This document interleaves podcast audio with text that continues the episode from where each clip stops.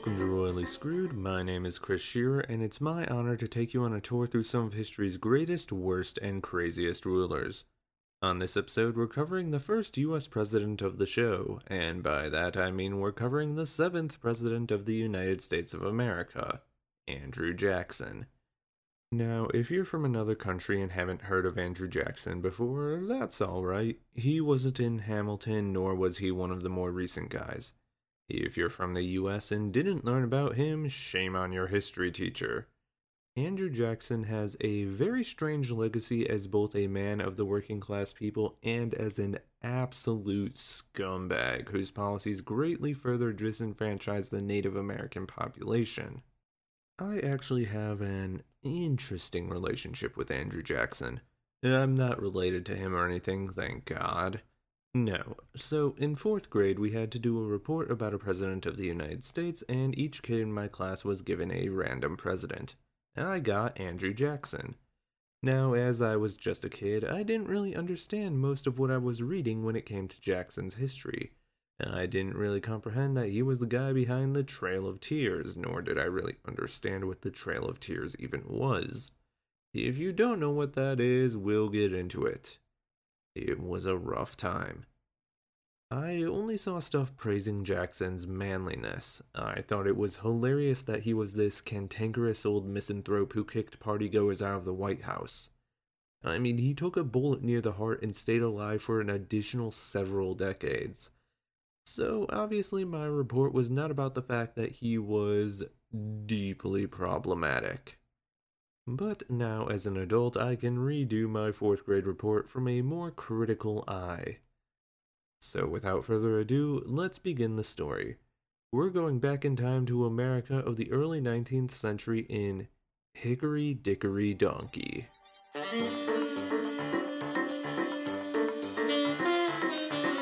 We're going to divide the background history lesson of this episode into two separate parts. First, we'll talk about the American two party system. Yay, everyone's favorite topic. Second will be the state of the Native American population in the early 19th century. So, we'll kick off with the political parties of America. So, in the present day, America is under the control of two main parties the Republicans, the Conservative Party, and the Democrats, the Liberal Party, but in my opinion, it's just the I'm not a Republican Party. There are more parties, as there always has been throughout history, but those are the two with any real control. America has had two main political parties basically since we started having presidents. If you know the musical Hamilton, then you know there were two original parties the Federalists, organized by Alexander Hamilton and John Adams, and the Democratic Republicans, which were also just called Republicans but were not the modern day Republican Party, organized by Thomas Jefferson and James Madison. Neither party fell into modern day ideas of conservative and liberal parties. The Federalists favored a national government and the banks of New England, which would make it sound like the modern day Democrats. Meanwhile, the Democratic Republicans favored laws that would help the farmers in Southern America while being very anti British. In actuality, the big thing to define each party was that the Federalists were kinda okay with the British but didn't support the French Revolution, and the Republicans hated England and supported France. After George Washington left office, the Federalists dominated American politics until Thomas Jefferson was elected in the election of 1800. The Federalists were put on the defensive within the government and stayed there for a while until the party completely collapsed after the War of 1812, during which they briefly returned as a viable party for those against the war before eventually completely dissolving. Without an actual opposition, the Democratic Republicans enjoyed their time as essentially the only political party with any sort of power in America. However, even within that one party, there were several factions, and those factions would eventually grow more competitive until the Democratic Republicans would also find themselves falling apart. But that's a story for later in the episode. Let's now move on to the Native Americans living in the United States around the turn of the 19th century. As with basically all of American history, they weren't doing great. But we're going to look at a few tribes who were doing, I guess, slightly better? These tribes were the Cherokee, the Choctaw, the Chickasaw, the Creek, and the Seminole people. They were known by the, in retrospect, not so great name Five Civilized Tribes. They recalled this due to the fact that they had found a way to more easily integrate themselves with the white Americans living in the American Southeast. For the past few centuries, Native Americans had occasionally adopted aspects of the white immigrants' culture when it was advantageous to their people. The tribes that lived closer in proximity to the white Americans eventually took on more and more aspects of the burgeoning American society until they began to look similar. They practiced Christianity, created centralized governments, and even intermarried with the white Americans. However, America will be America, so it didn't take long for the white Americans to start coming up with an ultimatum for the indigenous people. Some people, such as George Washington, started formulating laws that would force native tribes to 100% assimilate into American culture. Those that didn't would have to leave the land their people had lived on for generations. In George Washington's hmm. eyes, the native people were equal to white Americans, that whole all men are created equal shtick. It was just that he viewed their society as inferior, which, I mean, yeah, that sucks. Well, the citizens of the newly created United States soon began occupying land that was home to tribes that had not 100% Americanized. Armed conflicts arose. Well, who do you think the US government was going to back? Its citizens and their desire to farm, or the Native Americans who were seen in a separate but equal sort of light.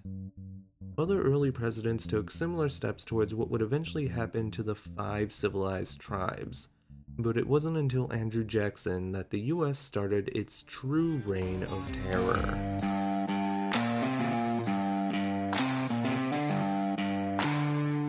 Jackson was born in 1767, before the United States was even a country, to Scots Irish parents from the province of Ulster in Ireland, so Northern Ireland. He was the first child in his family to be born in America, specifically what is now a region that crosses the borders of both North and South Carolina. His father died in a logging accident just three weeks before his birth, so young Andrew was raised by his mother. His mother apparently wanted Andrew to get a job in the Presbyterian Church. She even had him schooled by local ministers. This meant that Andrew Jackson was highly educated for the time, maybe even learning both Greek and Latin. However, he was a highly mercurial man even in his youth, and it was clear that the clergy was no place for the future president. Then, war! The American Revolution, to be precise. Both Andrew and his older brothers would serve in some capacity against the British Army. Andrew's oldest brother Hugh fought in the Battle of Stono Ferry in June of 1779. He was severely injured but would actually die of heat exhaustion following the battle. Later, Andrew and his other brother Robert were captured by the British Army. Both brothers were treated harshly and both contracted smallpox. Andrew's mother, Elizabeth, eventually got her two sons back during a prisoner exchange. She was able to nurse Andrew back to health, but Robert died shortly after he arrived home in 1781. To make matters even worse, not much later, Elizabeth Jackson contracted cholera and passed away. At only 14 years old, Andrew Jackson was the only member of his family left alive. Having his very livelihood uprooted and destroyed by the British created a burning hatred for Britain and everything it stood for in young Andrew and would basically inform his values and political stances for the rest of his life. So, yeah, his life was extremely rough basically from the get go. And I'm not saying this to be like, oh, you should feel sorry for him. I mean, I guess you can because losing everything by age 14 is something no one should ever have to go through but also maybe don't allow yourself to feel bad for him for too long. After America won the war and started getting itself together, Jackson decided to return to school, this time to study law rather than religion. By 1787, he was practicing law as a prosecuting attorney in what was then North Carolina, but in a region that would become the state of Tennessee. This career path allowed him a fair bit of upward social mobility. Most of the cases he was involved with were over land deals, specifically the new American citizens in the region buying land from the local Cherokee and Chickasaw tribes. Other grand highlights from this time include Andrew Jackson buying his first slave and engaging in his first duel. Neither side was injured or even fired at each other. Sometime in the late 1780s or early 1790s, Jackson met his future wife, Rachel Donelson. Actually, Rachel Donelson Robards because she was currently married to a man named Captain Lewis Robards. The couple separated in 1789 but were still legally married. It was during this time that Rachel and Andrew started getting romantically involved. Robards used that new relationship as the means for filing divorce from Rachel, citing her infidelity, even though they were probs gonna get divorced anyway. In 1794, now that Rachel and Captain Robards were divorced, Andrew and Rachel were married. Two years later, they bought their first plantation in what would be the true beginning of Jackson's massive investment in the slave trade business. Also, in 1796, Andrew Jackson officially joined the Democratic Republican Party.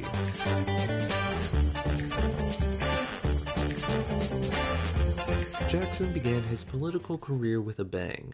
When Tennessee was granted statehood in 1796, he was chosen as its member of the House of Representatives in Congress. And guess who Jackson decided to go against during this time? None other than George Washington himself. Even though Washington was now president and hailed as the hero of the nation, a coalition of Democratic Republicans gathered forces to become a thorn in his side, Jackson being among that group. He opposed a piece of legislation called the Jay Treaty, which was a whole thing that basically smoothed things over with the British after the war.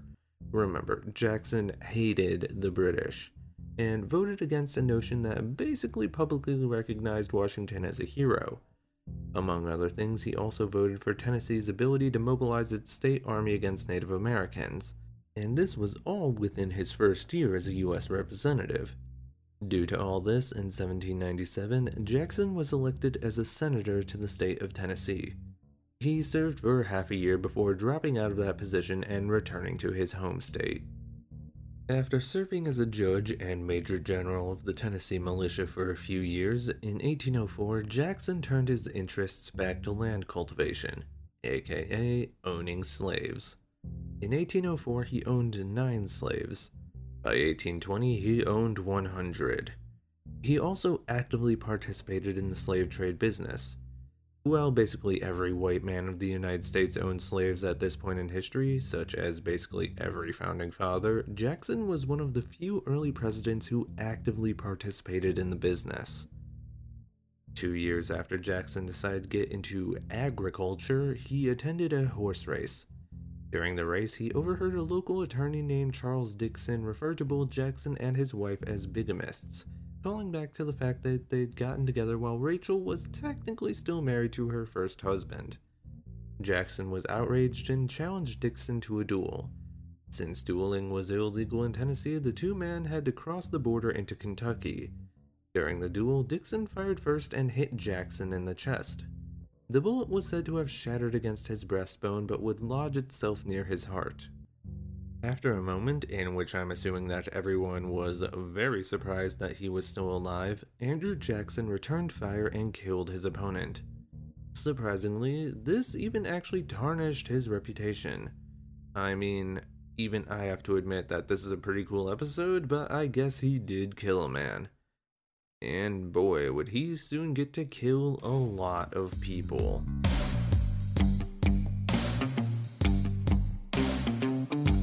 The War of 1812 began in, you guessed it, 1812. At its most reductive definition, the War of 1812 is just the American Revolution Part 2. But let's get a bit more in depth. Even though America attempted to smooth things over with the Jay Treaty, things didn't necessarily stay hunky dory and peaceful, especially when it came to trade routes, especially America's trade routes with France. A series of trade embargoes bounced back and forth between America, Britain, and France. These only exacerbated the growing tensions between England and America, something that France, under the rule of Napoleon Bonaparte, actually seemed to be fueling.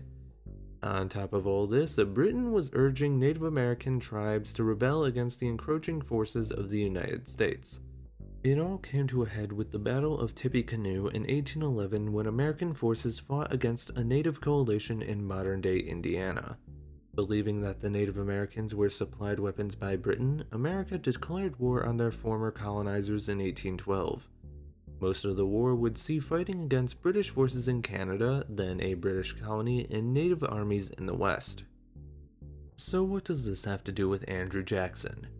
Well, as a Democratic Republican, he was all for this war. There was actually a bit of a tense moment within American politics where the two political parties were at each other's throats over whether or not to even go to war, with the Republicans favoring the war. Jackson immediately chimed in that he would gather volunteers to join in the war efforts, but his offer was turned down. And despite it being called the War of 1812, it did not end within 1812. After initial heavy losses further north in January of 1813, Jackson was finally allowed to gather those volunteers. And he did a whole 2,000 fighting soldiers. He led them straight to New Orleans so that they could fight against the British on America's western border, only to be told that they weren't needed. Undeterred, Jackson turned his army around and marched north to fight in Nashville. His unyielding resolve and toughness quickly earned him the nickname Hickory, and as he aged, that nickname would become Old Hickory. Oh, he was also shot again during this time and almost died. Almost died. After Nashville, Jackson was ordered to help put down a group of native rebels called the Red Sticks. The Red Sticks were members of the Muskogee Creek Confederacy, a group of tribes that had wanted to maintain peace with America the Red Sticks weren't too keen on peace. Thus began the war within the War of 1812 known as the Red Stick War. Jackson continued powering through this conflict even when he had lost over half his men. But once the actual US military came in to aid him, Jackson defeated Red Sticks military forces. But he didn't stop there. Jackson began burning Red Stick buildings and selling the tribe's women and children as slaves to other Native Americans. After being appointed as a brigadier general, Jackson received the authority to enforce the Treaty of Fort Jackson, which forced the Creek Confederacy to give up 23 million acres of land to America. After devastating the Creek Confederacy, Jackson returned his army to New Orleans because he heard rumors that the British were planning on attacking the city. Once he got to New Orleans, he enacted martial law. The British forces arrived in December of 1814. Now, here's a fun fact, maybe not so fun. England and America were actually starting to think about ending the war by this point. But one of the British generals commanded another general to march on New Orleans if that was ever going to happen. Pretty messed up. Though fighting would go on throughout the rest of late December, the true Battle of New Orleans did not commence until January 8, 1815. By this time, the Americans and the British had both signed the Treaty of Ghent, which was the peace treaty to end the war. Congress had not yet ratified the treaty and wouldn't until February. But yes, the Battle of New Orleans technically happened after the war had ended. It was a devastating defeat for the British as they were forced to approach from a level field while the Americans fired on them with cannons from behind a raised wall. But even after the battle ended in an American victory, Jackson refused to end martial law. He even had six militiamen executed when they attempted to leave the city. It got to the point where some Creole Native Americans who had served alongside American troops registered as French citizens so they would be allowed to leave. He did not want to end his own local reign of minor autocracy until he received word that Congress had ratified the peace treaty. To the public, he was a hero. To New Orleans, though, he was seen as a monster.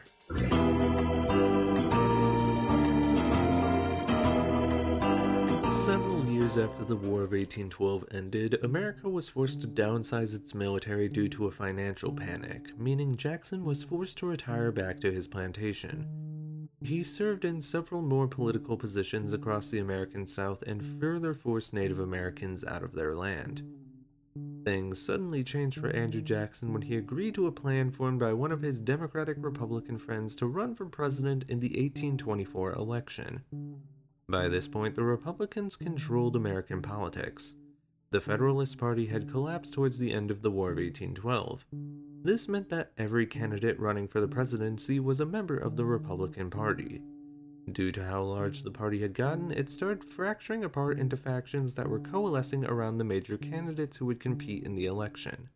The final four contenders for the 1824 election yes, things worked differently back then, and four legitimate candidates could be chosen, and all from the same party were Secretary of State John Quincy Adams, Speaker of the House Henry Clay, Secretary of the Treasury William Crawford, and Andrew Jackson, who at the time was once more Senator of Tennessee.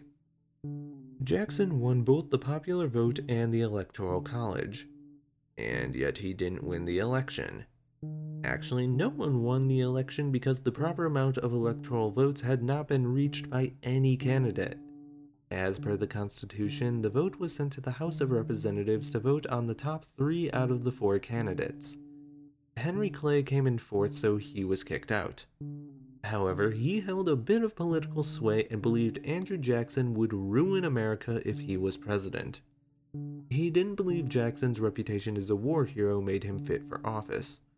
It was actually Jackson's war hero title that had gotten him that far in the election. That and his desire to rid Washington, D.C. of political insiders out of touch with the common people.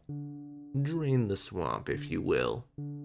Henry Clay threw his support behind John Quincy Adams. Clay's support garnered Adams enough support to win enough votes in the House and become the sixth President of the United States. He was the only president ever elected who lost both the popular vote and the Electoral College. The vote had been split pretty cleanly along geographic lines. Adams had the support of the North and the East, while Jackson had the support of the South and the West. It didn't take too long before that division would shape itself into a new pair of political parties. John Quincy Adams, who had actually been raised as a Federalist, by the way, would be the last Democratic Republican president in U.S. history. It was time for a new political age to begin.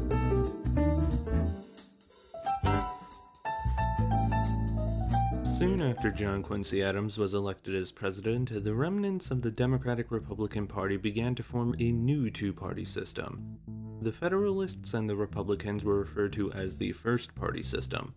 This new Second Party System was composed of the followers of Andrew Jackson, known as the Democratic Party, and the followers of Adams slash everyone else who opposed Jackson, known as the Whig Party.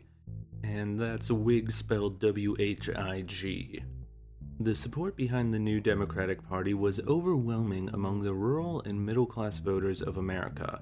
So much so that Jackson was already voted as a candidate for the 1828 election by 1825. And it didn't help Adams's cause for re-election that the sixth president was seen as fairly incompetent and out of touch with Jackson's supporters. By the time we actually get to the election of 1828, classical two party political activities continued with an intense round of mudslinging along the campaign trail. Jackson used Adams's position as a social elite to further ostracize him from the working class citizens of the South and the West. Meanwhile, Adams and his supporters brought out every awful thing they could think of when it came to Jackson. Some were true, while others were bending the truth. Adams continued stating that a soldier was unfit for political leadership and even questioned Jackson's position as a war hero. His dealings with slavery and the slave trade were brought out, but slightly exaggerated to make him sound worse, though that's not hard when dealing with slavery, even if we're talking about the 1820s here. There were also stories about how during Jackson's war against the Native Americans he engaged in cannibalism. Uh, he didn't, by the way. But also, probably to be expected, the old stories of Andrew and his wife being bigamists also started surfacing again. I'm sure Old Hickory could take all this being thrown his way, but the same could not be said for his wife Rachel. The stress of the campaign trail soon got to her, causing her health to take a downturn. Uh, we'll jump back to that in just a second. Considering Andrew Jackson was insanely popular and John Quincy Adams wasn't, it shouldn't be too surprising to learn that the election of 1828 was basically a blowout in Jackson's favor. He was elected as the seventh President of the United States with John C. Calhoun, a man with a strong political resume, as his Vice President. Also, funnily enough, Calhoun had been Adams's Vice President. Also, to slip it in here, it's believed that during the election of 1828 is where we see the donkey become the symbol of the Democrats. One of the favored terms Jackson's rivals used against him was that he was a jackass. Instead of getting mad, it said that Jackson took the term in stride and decided to use a donkey as his personal symbol. It would be a few more decades before it became the party's official symbol, but this is where it said the donkey got its start. However, just before Jackson was set to be inaugurated, Rachel suffered a stroke and passed away.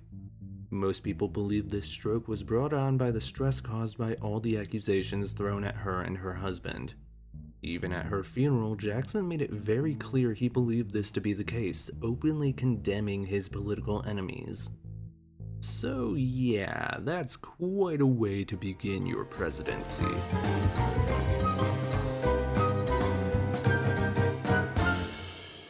We've done the lead up for long enough. It's time to actually get into the presidency of Andrew Jackson. His entire tenure as President of the United States, as well as the times preceding under the Democrats of the early 1800s, led to a concept called Jacksonian democracy. America of the early 1800s was a time of massive change in terms of land expansion and agricultural revolutions. More people, better farming techniques, the gears of capitalism were really starting to ramp up and there still existed a massive growing class of political elites, particularly in the Northeast. Andrew Jackson seemingly understood all of this and particularly stood against the rise of those elites. Jacksonian democracy is a bit of a loaded term. In a sense, it meant a massive expansion of democracy within America, with the massive caveat that you had to be a white man in order to get the benefits of democracy. Jackson strove to increase voting rights, again for white men, and was particularly outspoken about heavy rotation of political offices in order to prevent the growth of the political elite. Along with that, he thought that the Supreme Court should have term limits and that the Electoral College should be abolished. I'm not the man's biggest fan, but I will give him the W for that thought process. In theory, he stood for the idea of the common man, asterisk, white, of the nation, However, in practice, let's get into it. Even though Jackson stood against those who had long ago made names for themselves in Washington, it didn't mean he was beyond the slightest bit of corruption when it came to choosing who would help him out. He was infamous for implementing the spoils system, which basically means giving out political positions to your most ardent supporters. Jackson did not invent this system by any means, but the term is very much synonymous with his presidency.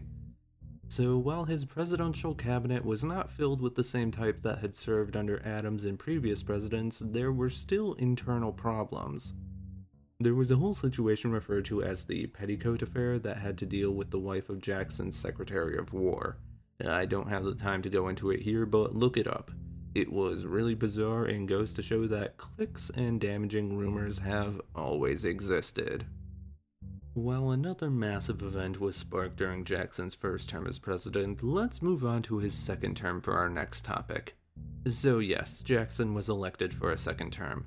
Once again, the election for Jackson's second term in 1832 was a complete blowout in Jackson's favor. His opponent was Henry Clay, the man who had thwarted Jackson's attempt to become president in 1824. Clay hoped that some of Jackson's more unpopular policies, which we'll get into in just a second, would make the incumbent president unpopular. However, we know that would not be the case. While the anti-Jacksonians would eventually become the Whig Party, in 1832 they were known as the National Republican Party, which is still not the modern-day Republican Party by the way. So anyway, Jackson wins and his vice president is another man who helped develop the Democrats, Martin Van Buren. But now that Jackson is in office for part two of his career, let's talk about his war against a major American institution – the National Bank.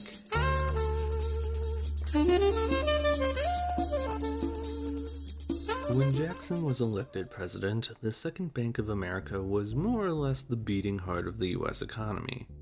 The First Bank of America had been set up by Alexander Hamilton during Washington's presidency but had not been renewed for its charter during 1811. Well, then the War of 1812 happened and the economy was messed up, so in 1816 the Second Bank of America was created to help regulate American currency. It was a private institution that functioned as a public good. As to be expected of such an institution, it was filled with the public elite. It had also been championed by Henry Clay. Some of the opponents to the Second Bank of America argued that it was upending the agrarian way of life in the South, meaning that it could also eventually end up as a tool to rid America of slavery. Well, the idea of American elites looking to rid America of Jackson's massive private slavery business obviously meant he had to intervene. By the end of his first year in office, Jackson had kicked off the Bank War. The bank's charter was set to expire in 1836. Jackson sought every effort to make sure that the charter was not renewed through Congress. He even went so far as to call the bank unconstitutional, which was not the case. In fact, the bank had actually been deemed constitutional via the Supreme Court case McCulloch v. Maryland.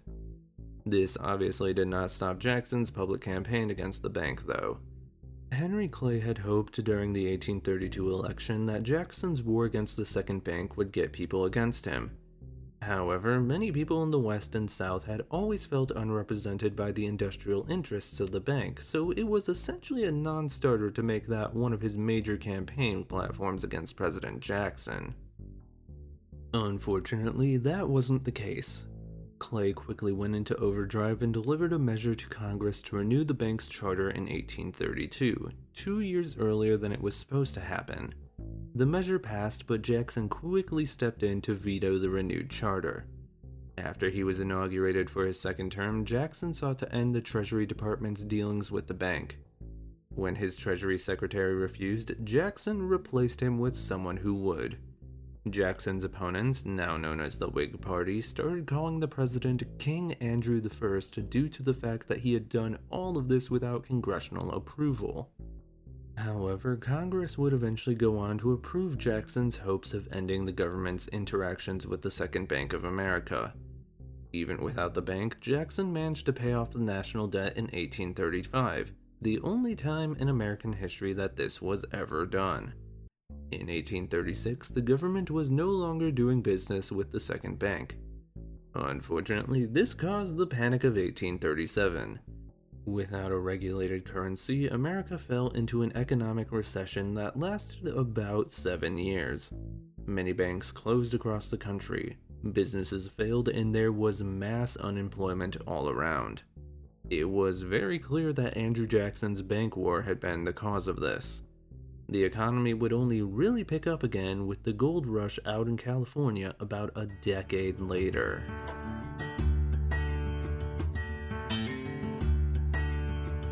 Economic factors aside, let's now talk about Jackson's biggest mark on history the Indian Removal Act. As I mentioned at the top of the episode, the American South was also the homeland of the five civilized tribes. Though they were surrounded on all sides by America, these tribes viewed their lands as autonomous nations. Well, that wasn't going to stand for the US government. By the time Jackson was elected president, southern states had passed legislation enforcing U.S. laws on native land. As a man who had already done that during the War of 1812, Jackson was in full support of this measure. In 1830, Jackson's anti native policies came to a head with the Indian Removal Act. It was exactly what it sounded like under this bill, it would see Native Americans removed from their homes and forced to move west across the Mississippi River, mostly to be relocated into what is modern day Oklahoma. The law was pretty controversial for its time and it barely passed its way through Congress. In theory, the act was only supposed to allow for civil discussions that would see the Native American tribes negotiate fair settlements with the American government that would see them relocated. In actuality, this was far from the case. Most of the negotiations were corrupt. Some weren't even made with approval of tribal leaders. And of course, there were times when the US military simply enacted its own terms of violent removal. The Choctaw people were the first tribe fully removed in 1831. They were followed by the Seminoles the next year, then the Creeks in 1834, and then the Chickasaws in 1837. Jackson would not seek out a third term, which was possible back then, but the Indian Removal Act continued after his presidency in 1838 with the removal of the Cherokee tribe. Though this removal was carried out under the term of Jackson's successor, the ground was laid for the Trail of Tears by Andrew Jackson. Tens of thousands of Native Americans were forced from their homes and made to move out west, having to march over 2,000 miles to reach their new federally enforced territory. Also, it wasn't just Native Americans who were affected by this. The local tribes had also participated in the slave trade, meaning many black slaves were also forced to walk that distance. The relocation efforts took place over the course of two decades. There would be resistance from the tribes, Wars flared across the American South, but the wars were fought in vain. Populations among the tribes plummeted. Of the nearly 20,000 people living in Choctaw land, only 5,000 to 6,000 managed to make it to Oklahoma. Out of the Creek, who had numbered over 23,000 with their slave population, only several hundred made it out west. Several hundred of the several thousand Chickasaw survived, the Cherokee Nation population was reduced from almost 20,000 to only 1,500. The Seminoles, who also had about 700 of their people killed during their attempted pushback, numbered less than 500 out of originally more than 5,000 people. There is no way to call the Indian Removal Act anything other than genocide. As most of the removal actually occurred after his presidency, there are historians who tried to lessen Jackson's role in the Trail of Tears. His successors had the power to stop it. That's true, but they were only continuing the operations that had been started by Andrew Jackson.